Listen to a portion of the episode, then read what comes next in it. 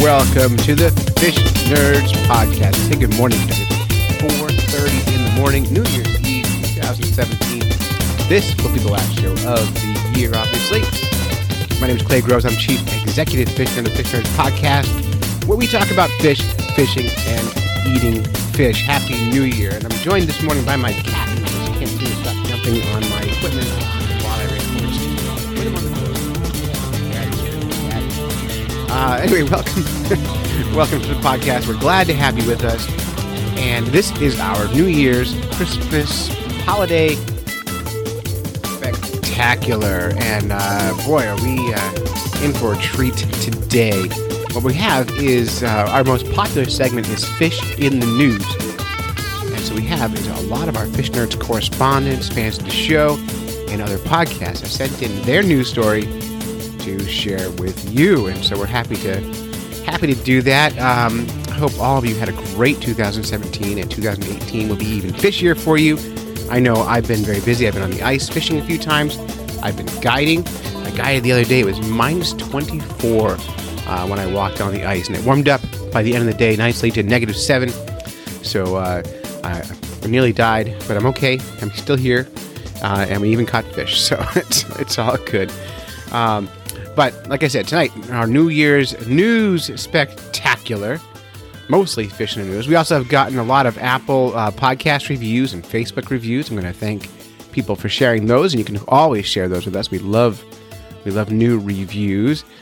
Um, in addition, we have a brand new Stump the Fish Nerd. We got a phone call uh, in, and... Uh, As always, uh, if we ever get any calls for it, we do fishing reports at the end of the show. If you want to call yours in, or if you Stump the Fish Nerds question, just call six oh seven, three seven eight, FISH and leave your question, your fishing report, or any other comment for the show. And we always try to use them on the show because uh, we likes you. And that's that. So here we go with our Fish in the News. News, news, fish in the news. Everybody loves their fish. First up, our very own Doc Martin, the best fish doc I know. She's been part of the show for a few years now, and uh, honestly, she's about the best thing ever for, for uh, fish nerds. So here we go. Here's Doc. Hi, everybody. This is Doc Martin coming at you. Um, I wanted to share a story for our little uh, Fish News Holiday Edition. Um, those of you that have you know, interacted with me um, through the Fish Nerds podcast page or something like that have probably picked up uh, on the fact that I enjoy listening to some heavy metal every once in a while. I'm a big fan. Um, and so this Fish in the News story is all about fish and metal music. So it turns out that... Um, This is from the I F L Science webpage, and the headline is um, Death Metal Can Be Used to Attract Great White Sharks. Um, so, of course, I have very mixed feelings about the I F L Science page. Um, for those of you that don't know the acronym, this is something that you can find on social media. They also have a proper website, but it's I Fucking Love Science. Um, that's been around for uh, several years now, and they usually do a pretty decent job of doing science-based things. Um, some stuff more than others, but usually I think it's pretty obvious um, if the source that they're citing or the story that they're doing is good in terms of science. Um I digress. So this is from a little story that happened on Shark Week from the Discovery Channel for those of you that watch T V. Um, so a documentary film crew um, found that blasting this death metal down into the water can help attract great white sharks. So um, I guess they used some speakers. They submerged them underwater, um, and they were trying to attract one particular shark specifically. They they didn't get that shark that they wanted, but they did attract two other great whites to come to the boat. Um, they say that, you know, sharks can feel vibrations of sound waves through their lateral line, which is a sense organ. That is true. Um, and they are, they, the great whites, are also very sensitive to low frequency vibrations, which they use to detect shoals of fish. So the thought is that this thumping, rumbling tones and beats of this death metal are perfect for these sharks to pick up on, and then that is what attracts them. Uh, I just thought this story was super fun as a fan of fish and a fan of metal. Um, I thought, well, that makes sense that I should have something in common with the organisms that I love. um, and apparently a few years ago, um, down in Australia, um, a shark tour guide um, operator found that using A C D C songs had a very similar effect. So I guess if you are into sharks and you want to attract those to your boat, it sounds like you need something where um, you got a lot of bass and a lot of thumping, rumbling tones. Um, I think that is super interesting. I would love to see some kind of research. I don't know, maybe a bunch of boats all over different areas trying different kinds of music.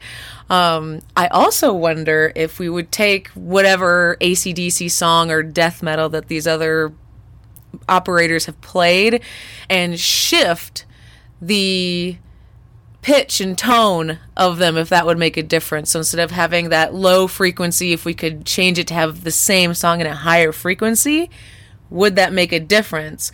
Or is it something with the actual rhythm of the beats? I don't know. Um, I'm sure there's other research out there that's more in depth than this little tidbit on I F L Science, but I hope you found that interesting, and I hope you all have a wonderful uh, holiday season. Signing off, and I'll catch you on the flip side. All right, here are a couple of reviews from the old Apple podcast. First one is, nerdy is the new cool, and I need it. And this is from the Beyond Data podcast. And it says, I've been listening to the Fish Nerds for a while now. I am always impressed by their podcast that makes me laugh and also teaches me something new. Fish Nerds delivers every episode. Edutainment? Entercation? You get the point. Just listen. That's from uh, Rhett Talbot from the Beyond Data podcast. And by the way, if you want a really nerdy podcast, go that direction. It's very, very good. Next one. Let's go fishing. This is from Story Spectacular user. Five-star review, of course. I grew up fly fishing as a kid, and now I live in Portland. We don't know Portland, Maine, or Portland, Oregon, or any other Portland, but it's Portland, which relies on lobstering and fishing. Lobstering and fishing might be, must be Portland, Maine. I am so happy to have discovered this show. I don't think there's much lobstering in Portland, Oregon. I'm not sure. I know there's lots of hippieing out there. All right, our friend Paul from the from the Varmints podcast, one of my very favorite podcasts. And this is great because... Because Paul and I met, I liked his podcast, and I started interacting with him on Facebook. And I was before I interacted with him, I was a huge fan of his podcast. If you haven't heard the Varmints podcast, go to Apple Podcasts or wherever you get your podcast and subscribe. Listen with your kids. Uh, Paul and Donna are wonderful, and so whenever I hear from Paul, it's like hearing from a superstar. I get like, I get nervous, like when I'm talking to him. He calls me on the phone once in a while, and I'm like, oh my gosh, Paul's calling, Paul's calling. Uh, but he submitted some news for us. So here is Paul from the Varmints. Not a whole lot is known about Greenland sharks. They live in cold, dark, deep Atlantic waters. They swim slow. They look weird. They eat almost anything. And fishermen catch them all the time and hate them because we can't eat them. And that's pretty much all that scientists have learned about them. Until now.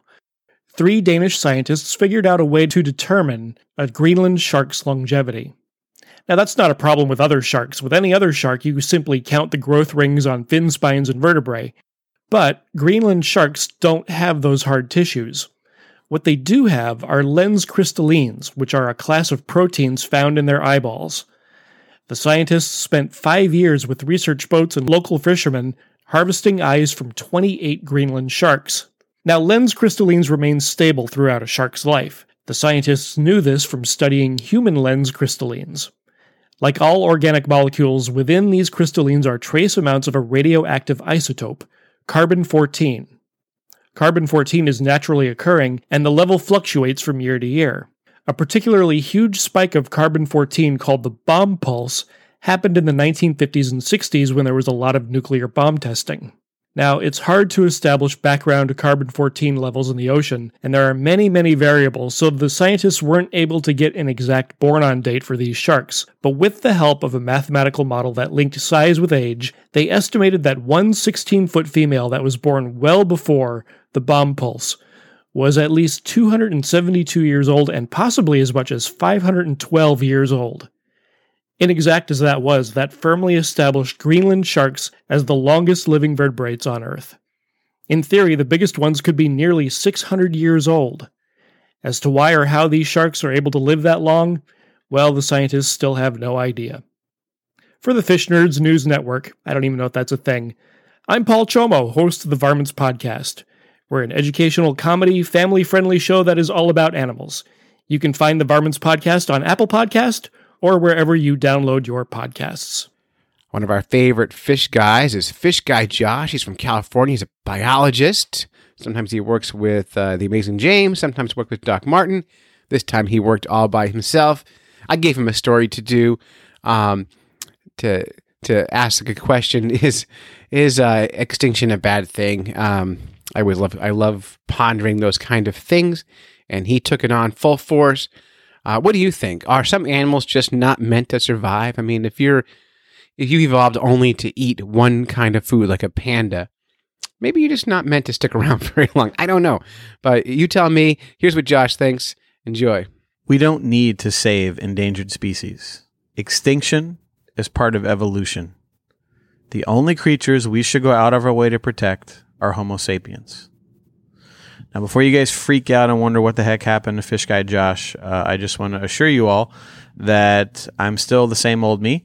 Uh, that is just the article title and opening line to um, an article that Clay sent me um, that I'm going to cover for our holiday extravaganza, end of the year, uh, mega fish in the news.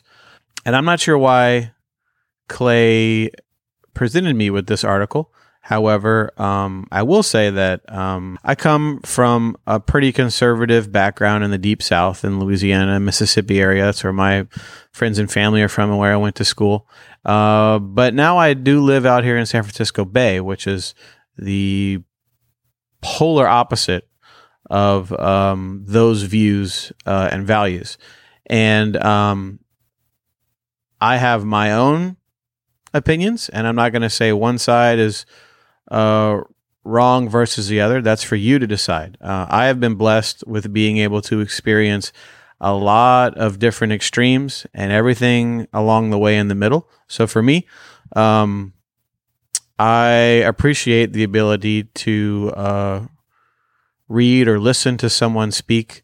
And even if it's something I don't necessarily agree with, um, I do enjoy the opportunity to soak it all in and help it um, blend in with my overall opinion of life and uh, viewpoints and, and, and take at least some part of what I hear with me, even if it's something that I don't agree with and I want to learn from that.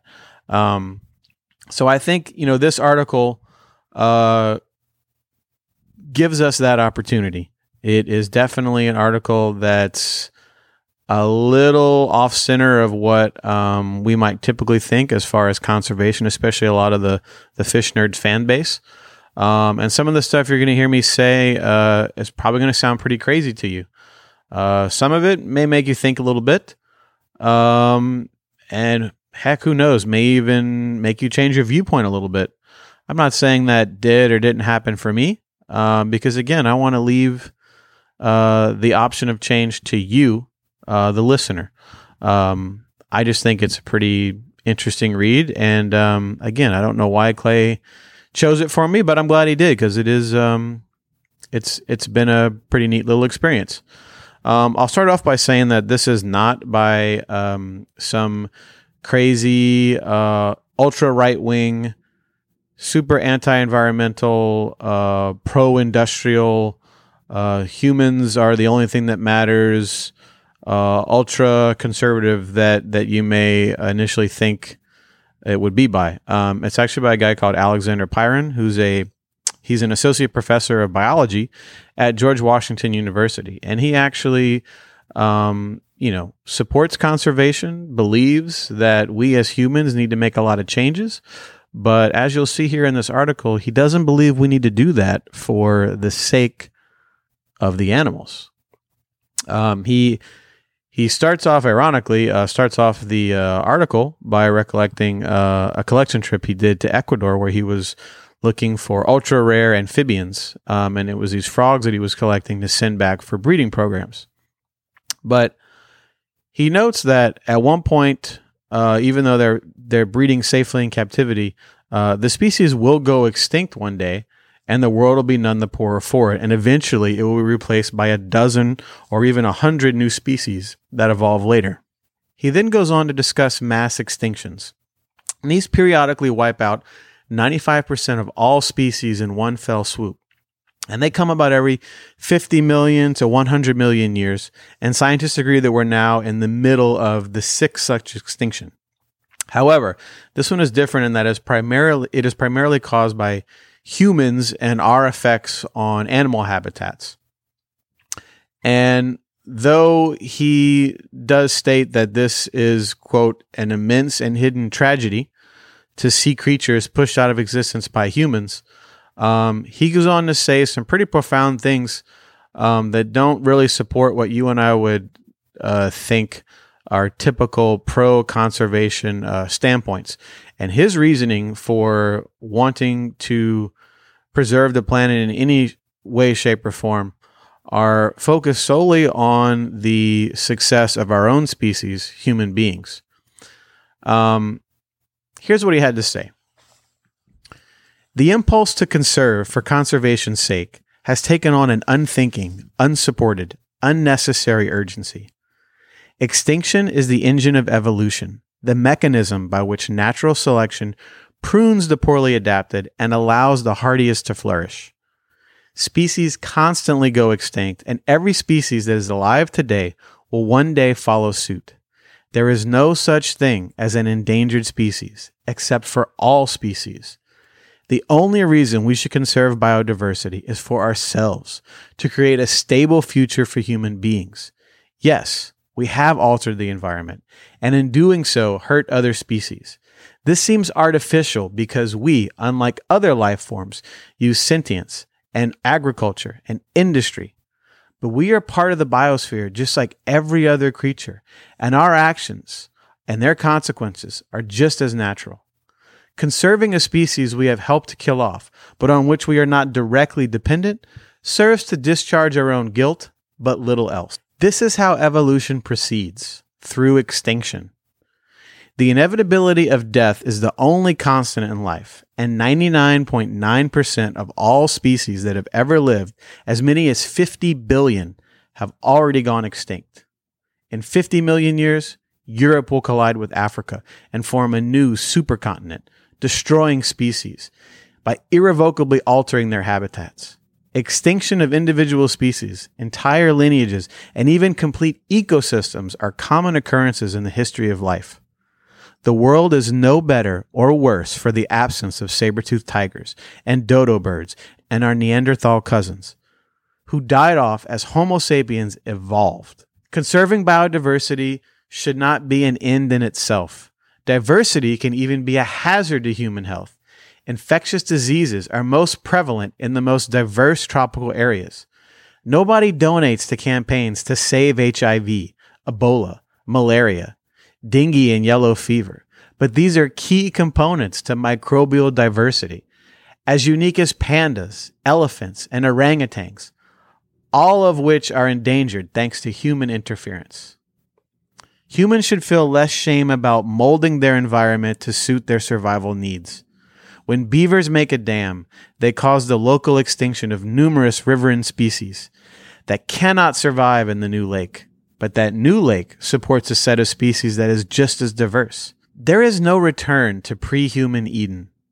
The goals of species conservation have to be aligned with the acceptance that large numbers of animals will go extinct. thirty to forty percent of species may be threatened with extinction in the near future, and their loss may be inevitable. But both the planet and humanity can probably survive and even thrive in a world with fewer species. We don't depend on polar bears for survival, and even if their eradication has a domino effect that eventually affects us, we will find a way to adapt. The species that we rely on for food and shelter are a tiny proportion of total biodiversity, and most humans live in and rely on areas of only moderate biodiversity, not the Amazon or the Congo Basin. If climate change and extinction presents problems, the problems stem from the drastic effects they will have on us. A billion climate refugees, widespread famines, collapsed global industries, and the pain and suffering of our kin demand attention to ecology and imbue conservation with a moral imperative. A global temperature increase by two degrees Celsius will supposedly raise sea levels by zero point two to zero point four meters, with no effect on vast segments of the continents and most terrestrial biodiversity. But this is enough to flood most coastal cities, and that matters. The solution is simple: moderation.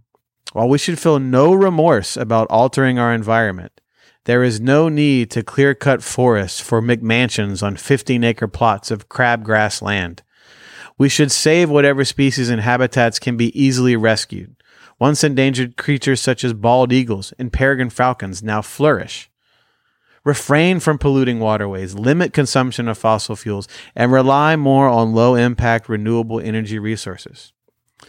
We should do this to create a stable, equitable future for the coming billions of people, not for the vanishing northern river shark. Conservation is needed for ourselves and only ourselves. All those future people deserve a happy, safe life on an ecologically robust planet, regardless of the state of the natural world compared to its pre-human condition. We cannot thrive without crops or pollinators, or along coastlines as sea levels rise and as storms and flooding intensifies. Yet that robust planet will still erase huge swaths of animal and plant life. Even if we live as sustainably as we can, many creatures will die off and alien species will disrupt formerly pristine native ecosystems. The sixth extinction is ongoing and inevitable, and Earth's long-term recovery is guaranteed by history. Invasion and extinction are the regenerative and rejuvenating mechanisms of evolution, the engines of biodiversity. If this means fewer dazzling species, fewer unspoiled forests, less untamed wilderness, so be it. They will return in time. The tree of life will continue branching, even if we prune it back. The question is, how will we live in the meantime?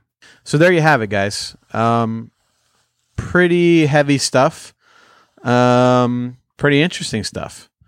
I don't necessarily agree with everything, um, but I'm also not going to blame a guy for wanting his species, humans, to live on and advance. Uh, I think deep down, all of us want that to some extent. Um, however, a lot of us do feel uh, plenty more remorse than this guy does about what we do. Um, but, you know, like I said, that opinion is uh, yours and yours alone to decide. It might drive you to conserve animals even more because it angers you. Um, it might make you stop and rethink Uh, your viewpoint of other people who don't see conservation quite as important as you do. Who knows what it's going to do? Uh, if anything, um, it's an interesting read. So there you have it. Um, Fish Guy Josh has spoken. Um, and I want to wish everybody out there um, a Merry Christmas and a Happy New Year. Um, good luck in two thousand eighteen. Uh, I'm hoping to have plenty more Fish Guy meets Fish Guys. Uh, plenty more Fish of the Day with the lovely Doc Martin. And who knows, it uh, looks like we may even see a resurgence of the old F and West. I'll see you around.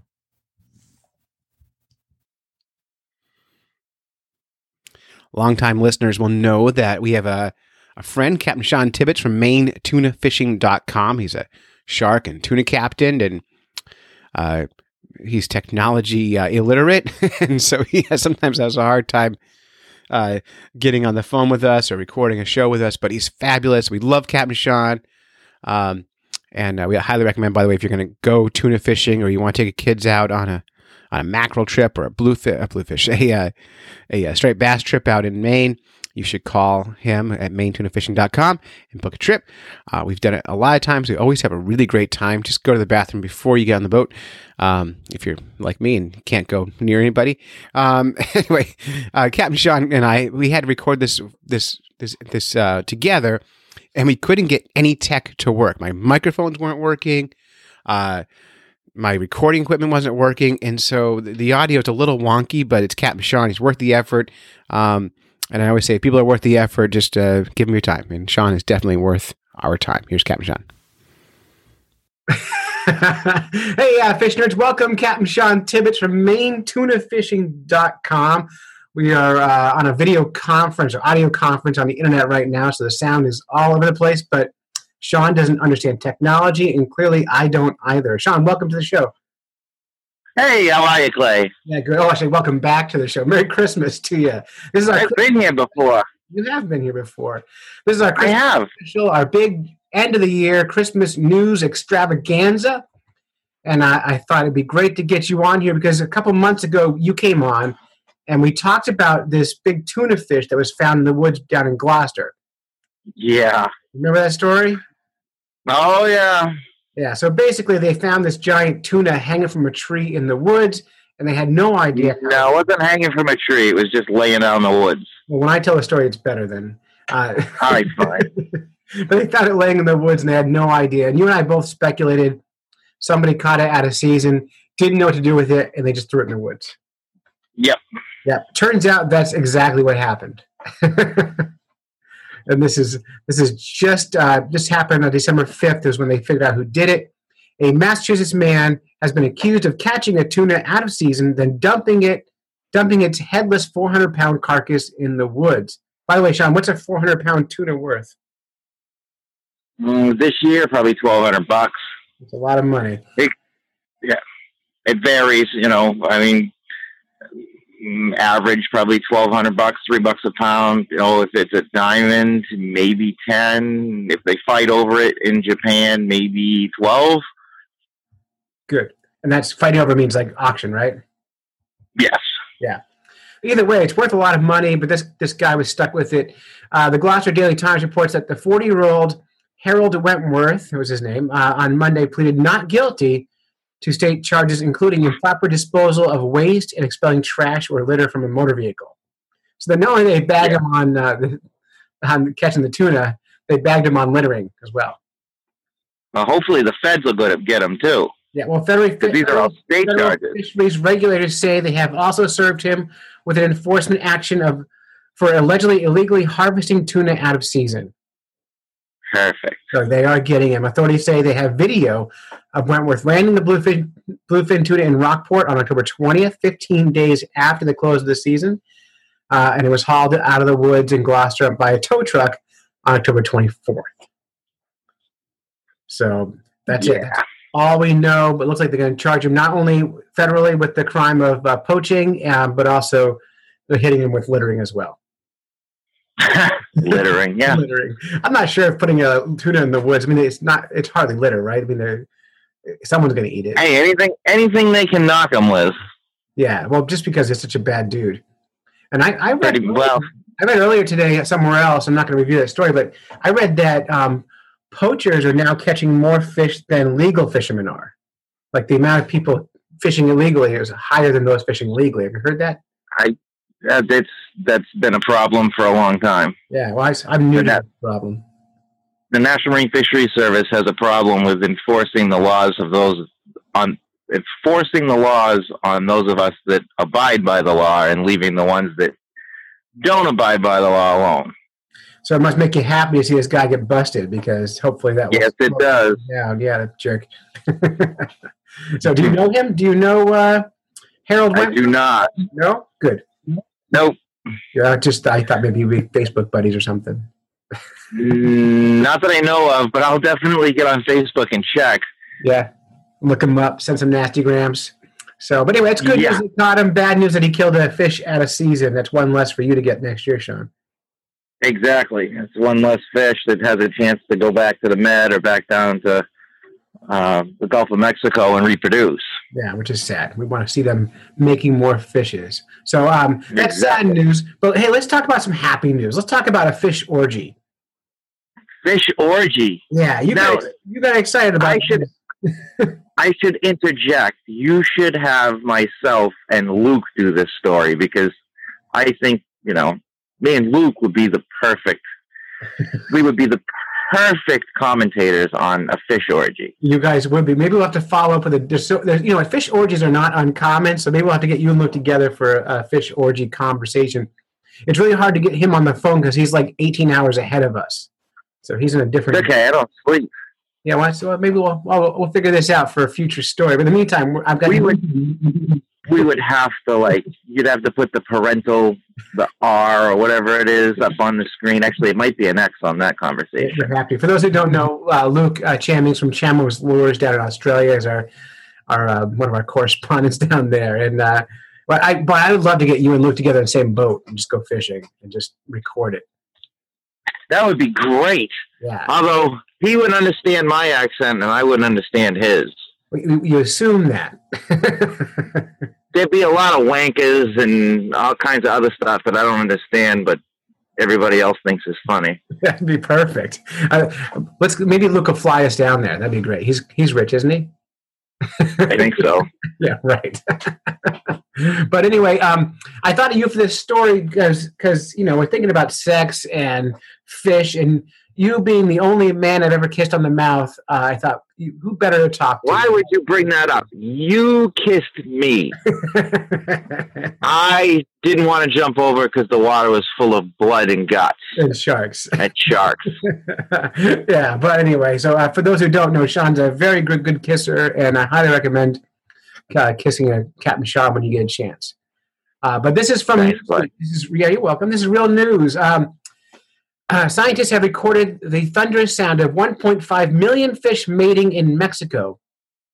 one point five million. That must be one hell of a hot tub. It's a great. It's out in Cabo Cabo, probably. one of the one of the loudest noises produced by any underwater animal. The Gulf Corvina's machine gun mating call can deafen dolphins and sea lions. It's so loud it hurts mammals. So here's the story. Each spring, all adults. I, I know. Each spring, all adults of this species migrate to one site, the Colorado River Delta, in the uppermost portion of the Gulf, um, to form one spawning aggregation of several million fish. It's like a several million fish orgy. Uh, Uh, and so here it is. I'm still stuck on orgy. I know. Well, you, you've been that kind of guy. Uh, when the fish mate, males produce short, sharp sonic pulses like gunshots. And when they sing in a chorus, the sound is loud enough to hear from fishing boats. Over four days, scientists used sophisticated recording technology to catch the sound of the fish orgy on tape. And, Sean, here's what you pretend. I'm going to play that now, but it's going to be, I'm mixing it in later. So here's the, here's the, the sound. Now you pretend. Wow, can't. That's amazing. It was amazing. All three minutes of that sound. That kind of turned me on a little bit, Sean. I'm not, I'm not going to lie to you. Well, you're a three-minute man, so. I'm not an animal, man. I'm not a machine, three minutes. Who has that kind of time? uh, we, we discovered that the sound produced by the simultaneous chorusing of Corvina are the loudest ever recorded for a fish, loud enough to harm the hearing of other marine animals, and among the loudest animal sounds recorded, which we've already said. This article is very repetitive. Uh, the mating chorus is so loud it raises the normal level of sound in the environment by twenty-one times, making the ph- phenomenon a true wildlife spectacle. Spectacle. Spectacle. My so good. You're stuck on testicle. I'm stuck on orgy. I know. You can't get past it. Uh, the cacophony is loud enough to cause permanent hearing loss in dolphins and sea lions, but in spite of dangers to both, um, the animals stick around because the food are there. It makes sense. They hear the food. They're sticking around because it's a fish orgy and everybody wants to see what it's all about. I just want to watch. I imagine a big cloud of milt. Just visualizing. Oh, my God. Uh, oh, Clay! I'll leave the light on you when I. I'll leave the light on for you when I get to hell. I'm going to be so happy. Uh, the Corvina's deafening lovemaking doesn't just attract scientists. Fishing boats also sail towards the call of the annual mating frenzy. Frenzy is science talk for orgy. In fact, if it weren't for overfishing, the fish chorus would probably be even louder. Our measurements likely underestimate the soundscape potential of the event, given the intense, persistent fishing activity that has greatly reduced the size of the adult population. Uh, so it, that's the whole story. But really, it's all about fish having sex so loud, everyone can hear it. Of course. Of course. Yeah, having a good time. Good. That's your measure of quality right there. Oh, Clay. Yeah. Now, have you ever ever been involved with a giant uh, cacophony of uh, fish sex? Or, like, when you're out guiding in the ocean, do you ever get come across a big fish orgy? Uh, not that I've known about. Mm-hmm. Although we have watched whales have sex. That sounds dirty. Do they do it? Is it just like one on one, or they do large groups? Uh, the the, the, the that yeah the. Uh, The whale sex act that we observed, which, by the way, there were children on the boat. Oh, so it right. was a G-rated. It was a G-rated Not narration. Anymore. uh, it was just a male and female. Mm-hmm. Well, that's boring. Now, what, well, what position do whales do it in?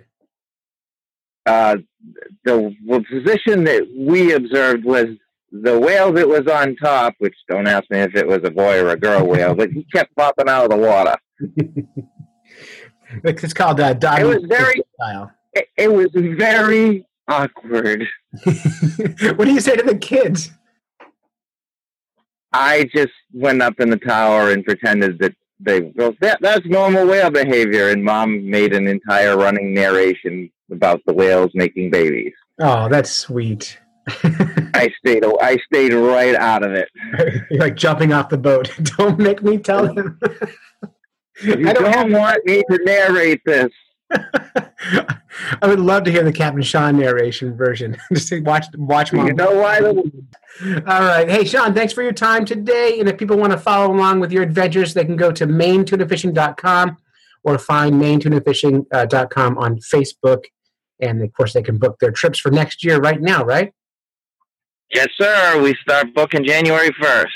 January first, just a week away here from Christmas, and that makes a great uh, Christmas gift. So, hey, Sean, thanks so much. Thanks, Clay. All right. All right. How about some uh, some more podcast reviews? Here we go from Doctor Toboggan. This is on uh, Apple Podcast. Uh, and uh, Doctor Toboggan is actually the host, Brent, from Hysteria fifty-one podcast, and he simply says, keep it up. Uh, and I say, okay. Uh, here's another one. Great! Five-star review from Ginger Ann one. Well, thank you, Ginger Ann one. Uh, I'm glad we are your new favorite podcast. And uh, here's, a, here's a really fun one. Fish! This is from Former Addict four twenty. Former Addict four twenty. Uh, I used to hate eating fish, and then something changed. I began to love eating fish. That was great because it gave me a reason to go fishing. This is one. This is what I listen to while I go fishing. Great show. Uh, so hey, we're happy to happy to be what you listen to when you go fishing. Uh, I'm. I, I can be honest. I lost my Bluetooth headphones and I plowed them into a snowbank, and I stopped listening to podcasts since losing my headphones. So I haven't heard any new podcasts. Um, almost at all in the last couple of weeks. Uh, I did listen in the shower yesterday to a podcast, but uh, but you generally speaking, I've been barely listening to podcasts. I've got to get my headphones back, and I've got to catch up on all my shows that I like listening to. Oh, here's another podcast review. Let's do a couple more while we're here. A compelling host with a likable show. I like being compelling uh, and having a likable show. This is from Dependent Nick. Uh, from the Dependent Independent podcast. By the way, I was a guest on that show a couple weeks ago. If you're looking for a more in-depth uh, discussion with me about uh, art and culture and acting, that would be uh, something you might want to get into. Uh, anyway, he says, I had the opportunity to meet the host of this amazing show attending a conference. That was the uh, MapCon Mid-Atlantic Podcast Conference. And before even listening to the show, I was able to join him for a drink and learn who the man behind the mic was. I was interested in getting to know Clay, then even more excited to get to know him through the show. Clay goes beyond just being a fish nerd. He's a man who's lived with a story we can all connect with if we all came from the sea one day. Uh, Clay is here or there to bring us back together. Great show. Great shows. I got two great shows. That's great show squared. That's exponentially good show. Um, all right. Now, the fun thing about making a podcast is being friends with other podcasters. We are friendly with a podcast um, called the Casual Birder Podcast. Um, uh, look, if you're a fish nerd, it's not a big leap to become a bird nerd as well, and it rhymes more. Um, the Casual Birder Podcast, you can find anywhere you find your podcast, and they sent us in a little news story. So I uh, thank you, Casual Birder Podcast. We, we love you. Hi, I'm Susie Buttress from the Casual Birder Podcast. I'm used to hearing stories about birds catching fish. I've seen images of ospreys grabbing salmon from the water or northern gannets diving for herring. But I was astounded last week to see a fish catch a bird on the B B C television series Blue Planet two. Giant trevallies, a type of wrasse, live in the Seychelles and had been reported for some time to catch seabirds. Well, Blue Planet two managed to film this amazing event. The footage shows an enormous fish leaping out of the water and grabbing a sooty tern that was flying by. Totally unexpected and a little shocking. The Telegraph newspaper reported viewers being upset and traumatised by seeing the show, but others recognised the necessity of feeding to live. At Faye Staker tweeted, "Blue Planet stresses me out so much because I want the bird to avoid being eaten, but I don't want the fish to starve to death." Having seen humpback whales lunge feeding, causing herring to leap for their lives to escape being eaten, only to be picked off by gulls swooping in for an easy feed, I sympathise with that view. Well, that's all from me. Check out the Casual Birder Podcast, and happy holidays to you all. Speaking of friendly neighborhood podcasters, uh, Andrew Lewin, host uh, and ocean self-proclaimed oceanpreneur of the Speak Up for Blue podcast. He's been part of our show for a little over a year now. We've become podcast pals. Um, that sounds weird. We've been podcast friends now for a little over a year. He makes a great conservation show called Speak Up for Blue. Um, we, in fact, uh, Fish Nerds have been on it several times, and he just released his episode that outlined the the five five most downloaded podcasts of his ep- of his show this year, and the Fish Nerds made the top five list. So we are glad to be uh, the best thing that ever happened to Speak Up for Blue, and uh, we love Andrew. He does a segment for us called Speak Up for the Effin' Blue, effin' meaning Fish Nerds, blue, don't get dirty. Uh, anyway, so he gave us this story. Um, this actually, we reported on this, but uh, we're going to use it anyway because it's a great, great story. Thank you, Andrew, from Speak Up for the Blue podcast. Get that. Subscribe to it. Love it. What's up, Fish Nerds? Uh, thanks for joining uh, the end-of-year segment here on the Fish Nerds podcast. This is the Speak Up for Effin' Blue segment. Clay contacted a bunch of us that, that contribute to the show and asked us if we would put together uh, one of the some of the weirdest stories or one of the weirdest stories that we've heard over the past year in twenty seventeen. So I thought, you know, I'm going to do something. I'm going to talk about a, a story, and I don't know if I talked about it on the podcast on Fish Nerds. I definitely spoke spoke about it on my podcast, but um, it's one of the most bizarre stories I've heard, but definitely understandable. Uh, in, in a way. So this is it. Uh, it doesn't have to do with fish. It actually has to do with uh, a marine mammal and an invertebrate. Uh, the, the bottlenose dolphin. I think it's a bottlenose dolphin. Bo- a, no, a, a, a dolphin in Australia. Researchers found that these, these dolphins, these pods of dolphins were emaciating these octopus in the water.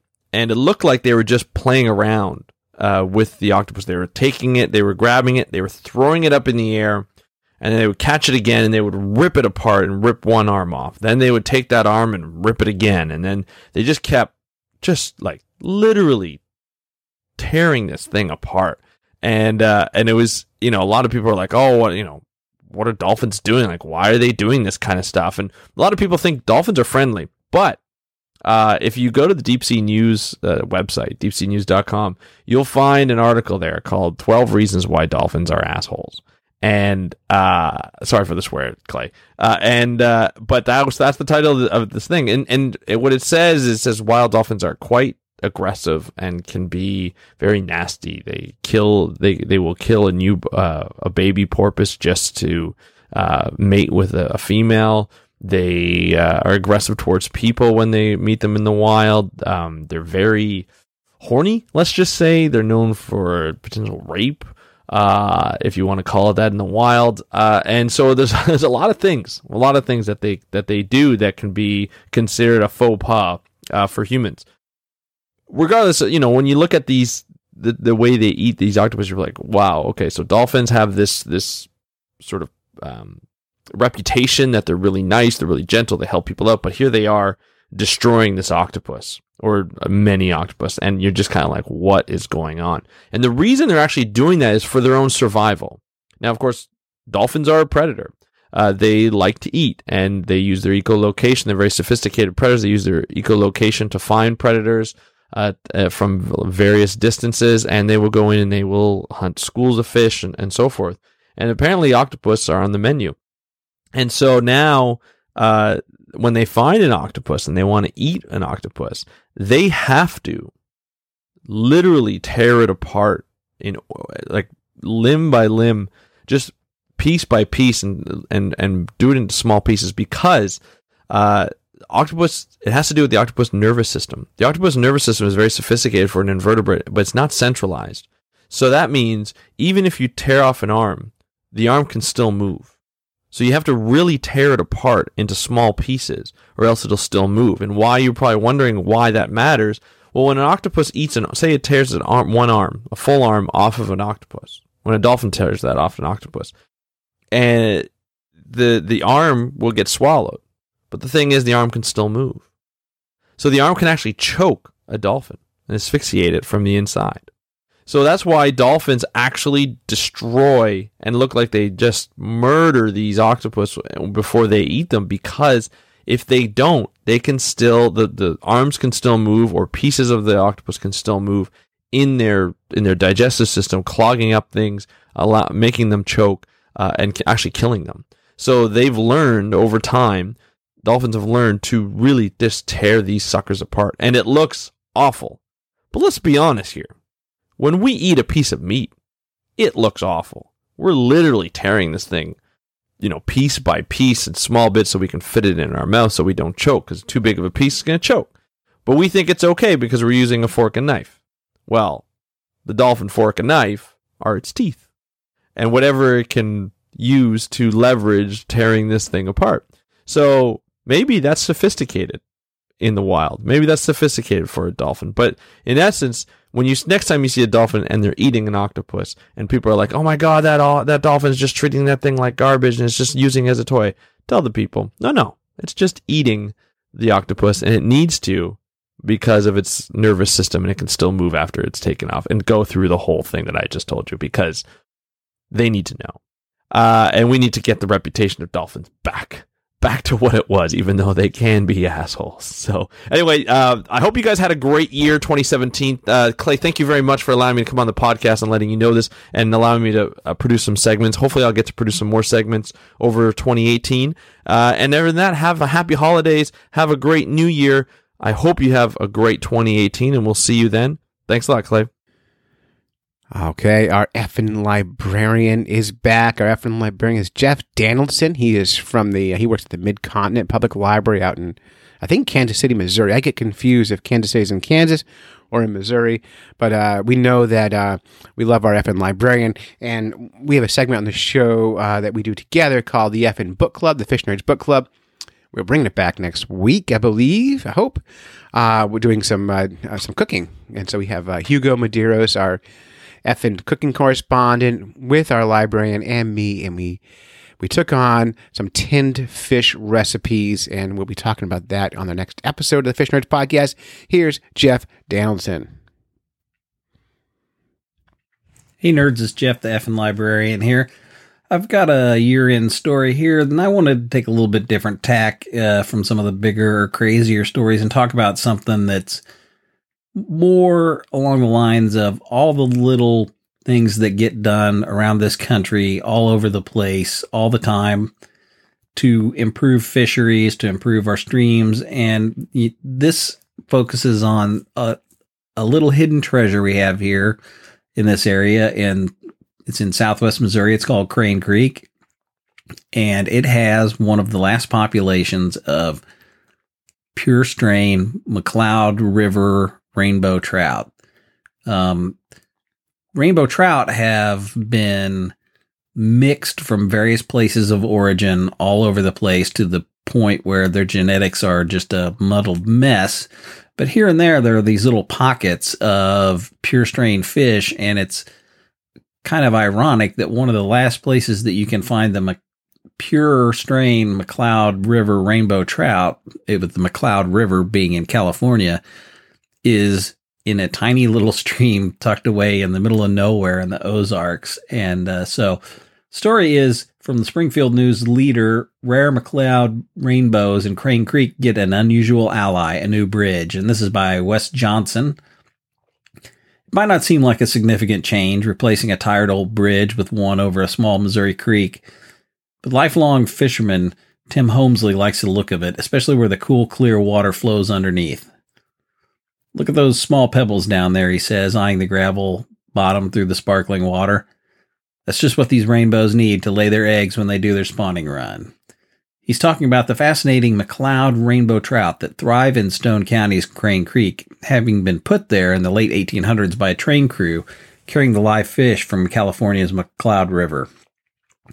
Spring-fed Crane Creek remains cool enough, and the habitat provides just the right kind of food for the fish to survive year-round and, more significantly, also reproduce, laying their eggs in gravel deposits. It's one of the few places in Missouri where wild trout are able to reproduce naturally. The trout that anglers typically catch at Bennett Spring, Lake Taneycomo, Roaring River, or other Missouri trout parks are hatchery-raised fish. But an eight-mile section of Crane Creek has been designated a Blue Ribbon Trout Area by the Missouri Department of Conservation to celebrate the wild McCloud rainbow fishery. And that brings us back to the new bridge. Because of the stream's special designation, the two hundred forty thousand dollars bridge replacement project was able to tap some money from the St- Stream Stewardship Trust Fund administered through the Missouri Conservation Heritage Foundation. The stream stewardship money helps restore, enhance, and protect stream systems and associated habitats. The previous bridge in the trout spawning areas on Upper Crane Creek had a concrete floor, which trout couldn't use to lay their eggs. The new bridge spans the entire creek and has a natural bottom that, according to the Missouri Department of Conversa- Conservation, will improve the habitat for McCloud rainbows and other aquatic species. The new bridge will also be less likely to flood because more water can pass beneath it during heavy rain events, a benefit to motorists who need to cross Crane Creek at its upper, ed- upper end. Um, and this goes on a little bit more to talk about um, uh, fishing for the The trout in, in Crane Creek. It is uh, very challenging. It's very small.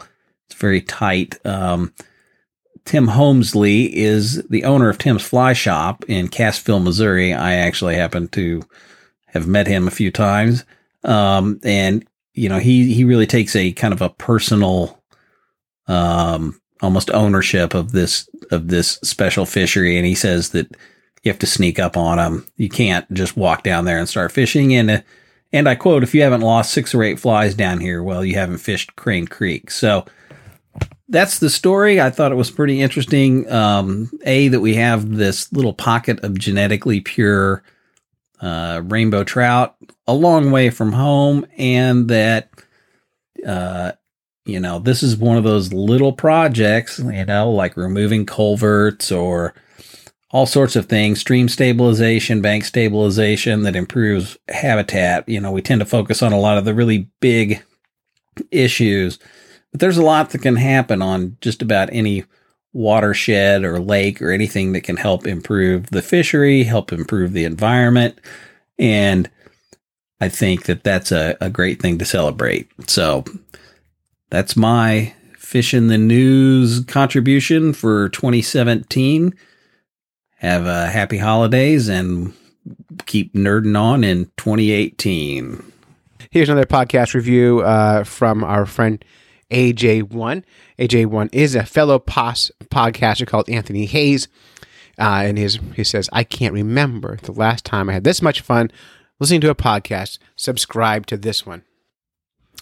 Rich Collins, our fly fishing correspondent, sent in uh, this this story. He also is a uh, internet guru. He runs a production company called uh, Thirst Productions, uh, and uh, here is his story. And I'm, I'm pretty sure this is fake news. Hello, nerds. This is Rich, your fly fishing correspondent. As some of you know, on the Facebook groups, I have a pet peeve. Um, and I don't really know what else to call it. Maybe a false belief, or maybe you could call it fake news if you so inclined. Um, but basically I have a bug up my ass about the use of the terms bullhead and catfish interchangeably. So now I get it. I understand. Everything with whiskers that looks like a fish that has the whiskers is probably a catfish. And there's many, many types of catfish, um, including the bullhead, in particular, the brown bullhead. So I guess if you talk about science and you look at, you know, the genus and the species, you're going to find that the bullhead is a catfish. So in our man-made magical system of names and conventions, we've determined that a bullhead belongs to the catfish family. I understand this. The bullhead may be genetically or um, scientifically a catfish, but among us are fishermen, great men and women who tell tales, catch fish, and live to lie about it later. Uh, in our reality, there is no fact. There's only big fish, bigger fish, and the biggest fish we missed. Um, and it's always been that way, and it always will be. So I guess what I'm trying to say is we make our own rules. We determine our own fate. We catch the fish that we want to catch, not the fish we actually catch. So when I'm nailing Colin's perch left and right, in my head those are, you know, twenty-eight, twenty-nine inch walleye, meaty, juicy, delicious. So let's just say those killers of the deep, which may resemble Colin's perch, but in my head, like I say, are massive monsters. And uh, it's my reality, so I can shape it as I like. So let's do the same thing. Um, ready? Bear with me. So we're going catfishing, or um, as some people call it up here in New Hampshire, horn pouting, or as I always called it, bullheading. Um, I grew up in upstate New York. We had bullhead. We fished for them every spring, late at night. We tossed worms out. Um, I believe they were spawning, and we slayed giant bullhead. And by giant, I'm saying, you know, maybe sixteen, eighteen inches long, fat as the day is long, um, and just hefty, hefty fish. Now, these were bullhead because there was another species. Um, okay, same species, all these words and, and all these keep coming back to haunt me, but there was another fish that lurked within this lake, which was Oneida Lake in, in New York State, um, in central New York. And this was the monster bullheads, um, which we called catfish. So you'd spend an evening catching fifty, a hundred, um, wasn't unheard of, bullhead, which we put in the proverbial white bucket, brought home and put into a, uh, a bathtub my uncle kept in his backyard with a hose running into it. So it was like an aquarium. And he put these bullhead in this, uh, this crazy, you know, clawfoot tub. Um, to keep them alive and healthy, because we ate them. We ate them a lot. We ate a lot of freshwater fish growing up. Um, so those were bullhead.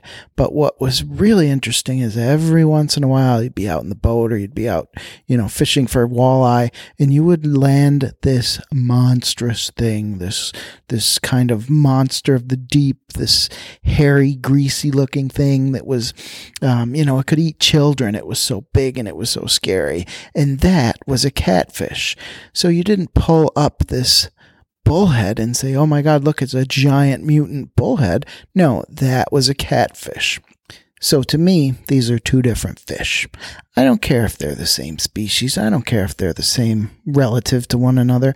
They're two different things because you don't always catch catfish. That is monster, dark-dwelling, hairy, um, you know, night-breeding, scary monster catfish that break your line and tow your boat when you catch them. No, no, those are catfish, and they don't come around very often. Bullhead, hornpout, whatever you want to call them, brown bullhead, yellow bullhead, they're frequent, but they're not catfish. A catfish is a prize. It's something bigger than life, and it's something that you take with you um, in terms of memories forever. So that is the difference between a bullhead and a catfish, and I'm going to stick to it. So remember, regular size, not impressive. Bullhead, huge monstrosity, catfish. And now you know the origin of my tale, and now you know my logic, so I hope you go out and target bullhead for your daily grind, and every once in a while, land the Sasquatch of the sea. Catfish. News, news, fish in the news. Everybody loves their fish in the news.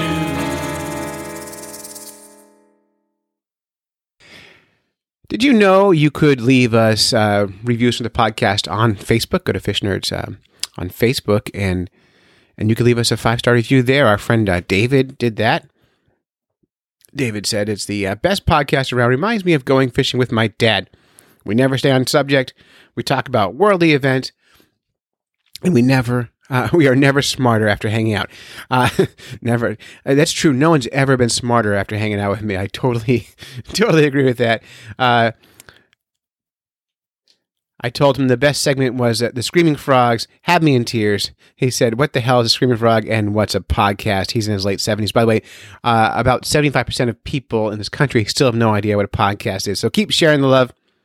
John King, uh, our friend uh, John King, the Crappie Hippie, Left stuffs, left stuff left us a five-star review on Facebook. One of the best things I have found on the net, the focus of the show being on the big picture of all things fish, not just how to catch them, appeals to the geeky nerd and environmental passion and a true angler's personality. So uh, we thank John King, the Crappie Hippie. We're going to talk a lot about John next week on the show. I've got a lot to say about him. Uh, Matthew Ward left us a five-star review. Fantastic. Keeps me sane at work and stops me from pulling my boss's head off. Uh, well, Matthew, we are super glad to have saved the life of your boss. We we hate to, the idea of, of someone dying because you haven't got a chance to hear the Fish Nerds podcast. We've been off the, off the, uh, off the internet for a couple of weeks, and we hope that your boss survived the holidays and that you did as well. All right, now time for a little Stump the Fish Nerds. We got. You can call, by the way. Anyone can be part of this. We love Stump the Fish Nerds, and we want more people to call the Fish Nerds hotline, six oh seven, three seven eight, FISH. Call us. Leave us a voicemail. We'll use it on the show uh, and answer your your nerdy questions. Uh, this question came from our friend, uh, the Crappie Hippie in Eastern Kansas. Uh, he's uh, he's been binging on the show and really been becoming a really good contributor lately. He sent me some... Uh, Some glass fishing lures, which I'm going to talk about next week. He took my least favorite lake on the planet and printed out uh, depth maps and marked where he thought I might be able to find fish. That's uh, Silver Lake, the, the worst place on earth, um, and where I guide. Um, and anyway, so a lot of, he's been spending a lot of time with the Fish Nerds lately, and we just love him. And he called in with this question. Hello, Fish Nerd Nation. This is Crappie Hippie, your tree-hugging redneck from Eastern Kansas.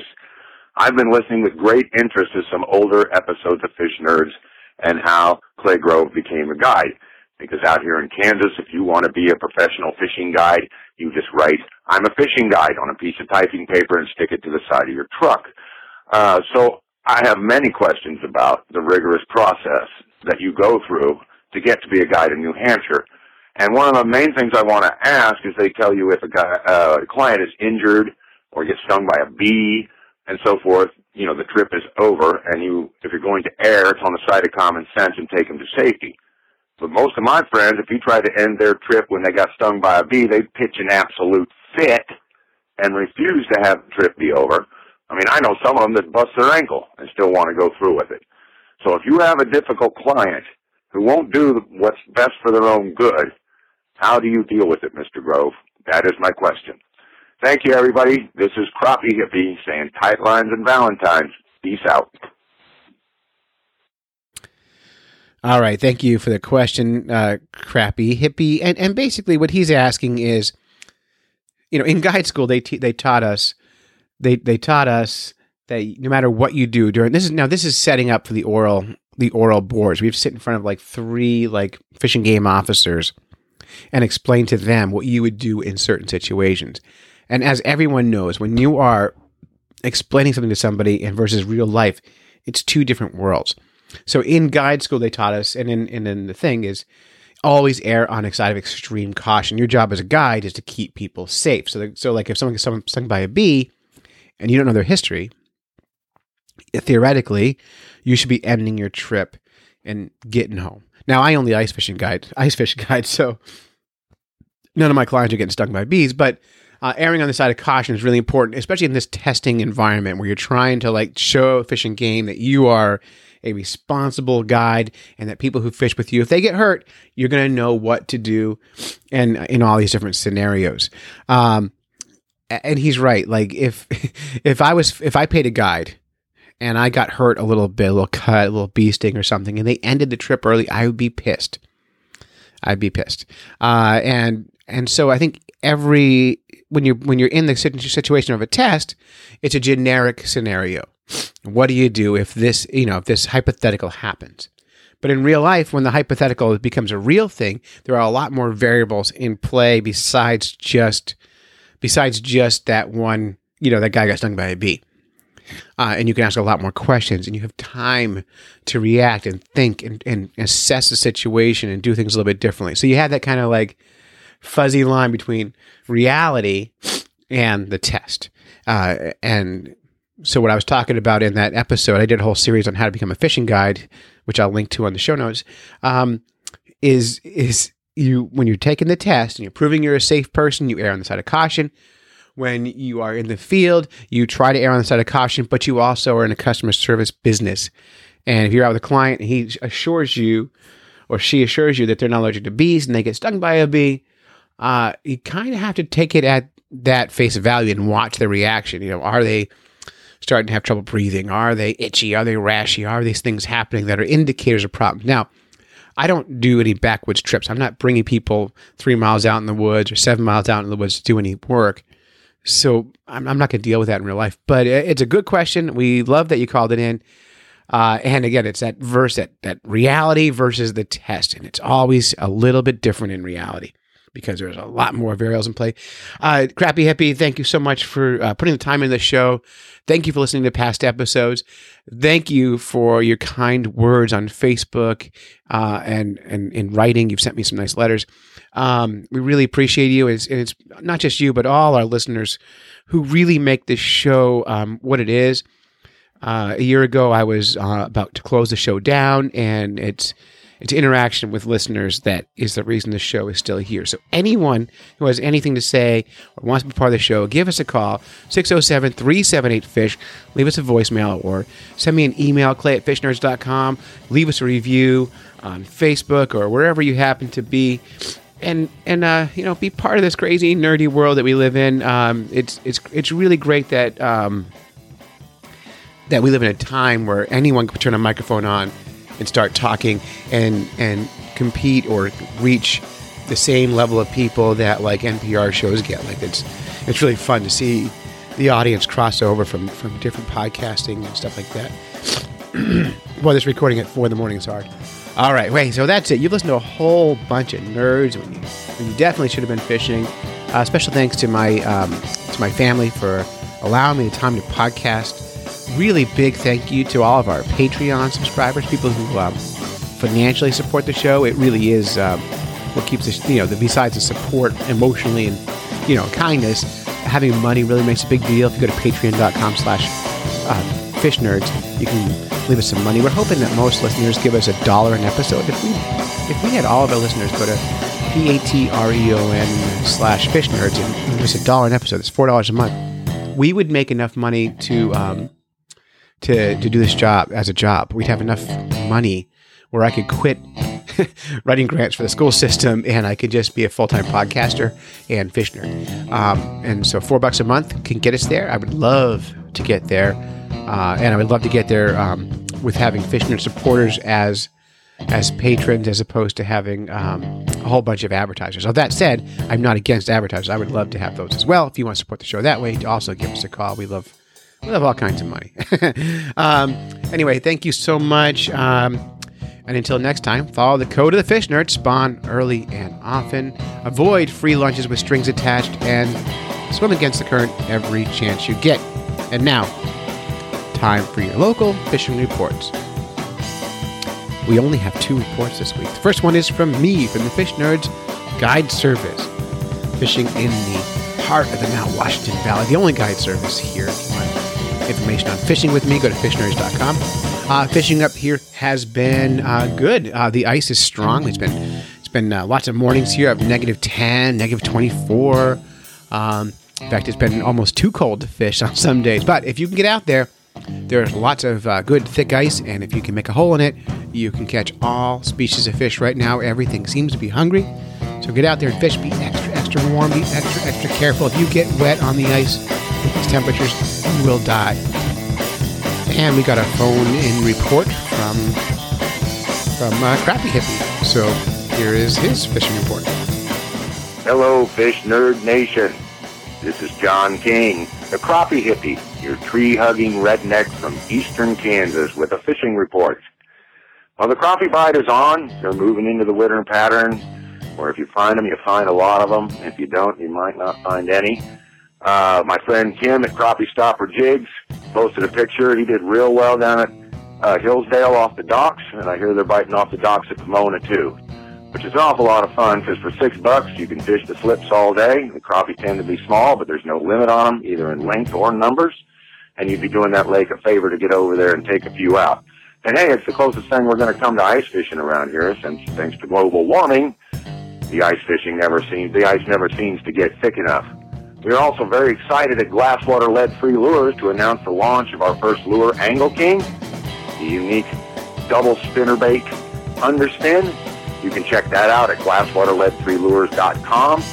Take one fishing, because the bass bite is on, but you got to go low and slow. So get yourself an Angle King or a big jig or something along that line, a blade bait. Get out there and get them, especially at Hillsdale. They ain't big, but they're biting. This has been the Crappie Hippie, your tree-hugging redneck from Eastern Kansas, wishing you tight lines and Valentines. Peace out. Thank you. And again, you can call in your reports to six oh seven, three seven eight, FISH. That's our hotline, six oh seven, three seven eight,